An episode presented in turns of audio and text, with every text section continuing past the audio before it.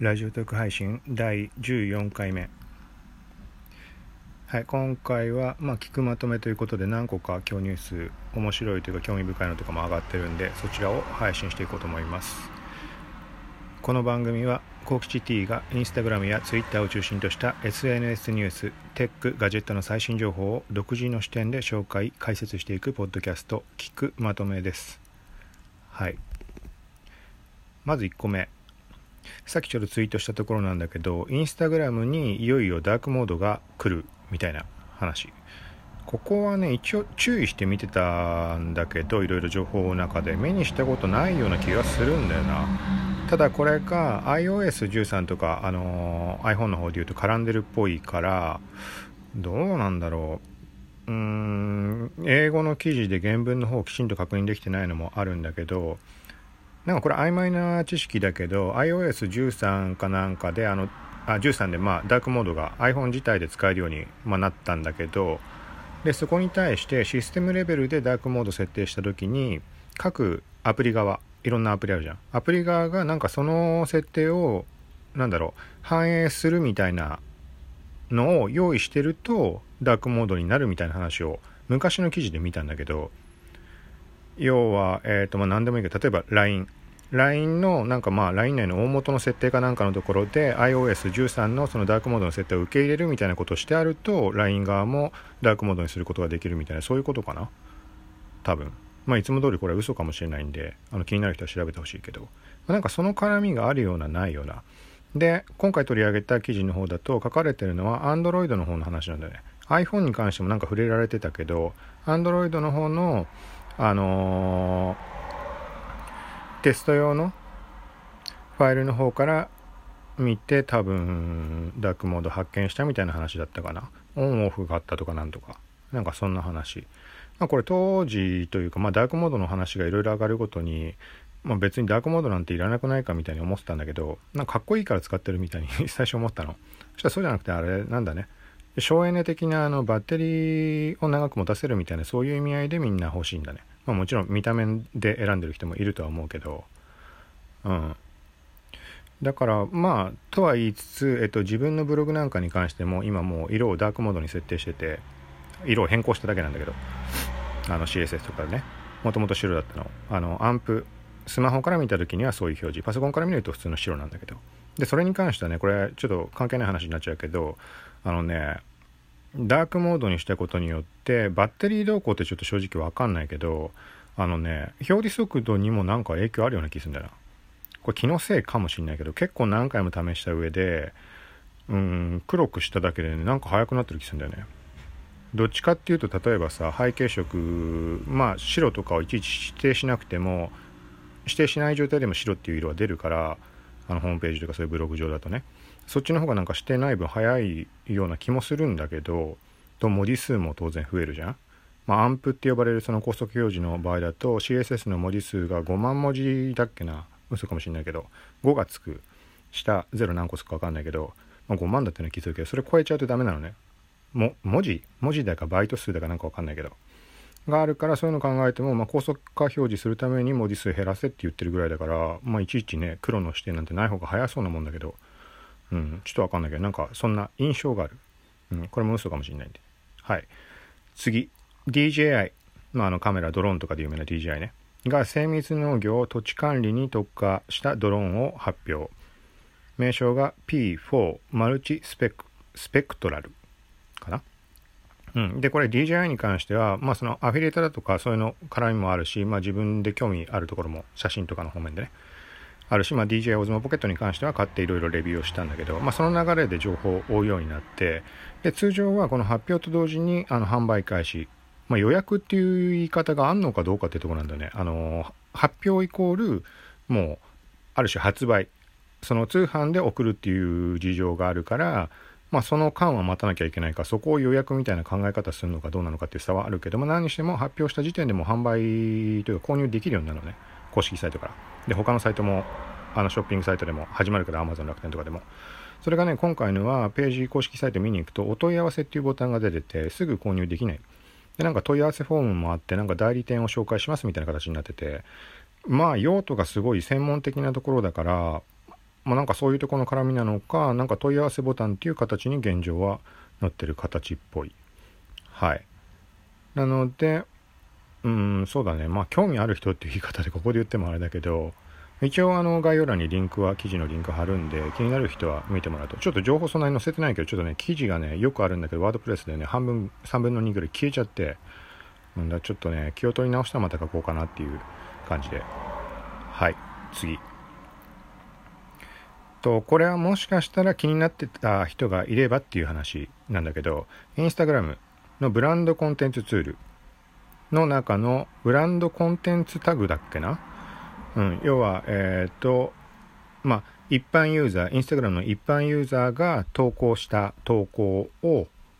まあ企業なり何なりがあの広告として使うことができる、まあ、要はその写真を広告として使うことができるみたいな感じだよね。で今回今言いたいのはそのブランドコンテンツツールブランドタグ付けをえっ、ー、とねする機能ユーザーの方にもう結構前にそういう機能がついた6月ぐらいに。ついたんだけどこれがなかなかね反映されないアカウントっていうのがあって。うん。でこれがねそもそもねえっ、ー、とねインスタグラムの設定画面に行ってアカウントってところに行くんだかその手前だか分かんないけどブランドコンテンツツールっていうタブがあるのね。でそこを見に行った時にもし何か否認されましたとか何か審査却下されましたみたいに×マークついてた場合はもうそもそも使えない。でちょっとこれはね何とも言えないんだけど今日ちょうどツイートをしたんだけどもしその対象になった場合使って使えますよっていう状態になってるアカウントに関してはツールを取得しますっていうメニューが出るんだと思うんだねでそれを押すと使えるようになるうん、でこれざっくりこのブランドコンテンツツールの感じを説明すると、えっと、投稿するときにえっ、と、この投稿は、まあ、どこどことのタイアップで表示してますみたいなのを表示できるようになる。うん。で、それに対して Facebook 側とかで、えっ、と、その企業側とかが、あのー、閲覧数だとかそういうのを見られるっていう話だったかな。そうだから通常の広告とは違って、まあ、ユーザーベースの投稿からだから今まで届かなかった層にもその見てもらうことが可能っていうようなそんな感じ。ちょっともしかしたら今ごっちゃになってるかも。あの拾い読みで思い出しながら今見てただけなんで、まあ、これも一応ちょっとリンク貼り切れるかわかんないけど、まあ、一応リンク貼るようにします。もしあれだったら Twitter の方コウキチ T このラジオトークのアカウントの ID 名と同じもので Twitter で検索してもらえればそこにツイートしてるんで。はい。次。えっ、ー、とねこれは英語の文法をチェックしてくれるなんだろうなサイトというかサービスというかグラマリーっていうのかな？これ前からなんとなく使ってて、まあ、インスタだとか写真とかの絡みで海外のユーザーとコメあのやり取りしたりとか、まあ、仕事絡みでそういう話で海外の人でやり取りしたりとかもあるから、まあ、英語全然わかんないんだけど、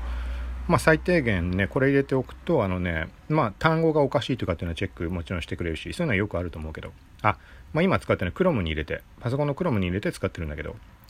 うん、だから文字がね、間違いがあったりすると教えてくれる。で、プラス、あとは、なんつうんだっけ、あれ、漢詩っていうの？違ったっけ？ザとか、あとか、あんとか。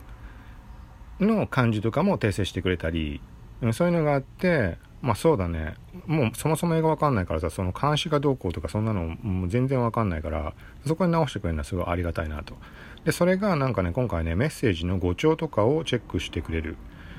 えっ、とね、なんかね、文章の怒りだとか、まあ、冷たいとか親切だとか、そういうのを声から判断して、なんかねどういう感じに聞こえるかみたいなのを判別してくれるのかな？だからこっちはさ例えば英語はあんま分かんなくてさ丁寧に書いたつもりが相手からすると逆になんか皮肉っぽく聞こえたりとか皮肉まで分かるか分かんないけど、まあ、なんかそういう感じっぽい。これすごいね。これもツイートしてあるんで。はい。で次。あとはこれはちょっとまあ SNS とかとは違うけどマリオカートツア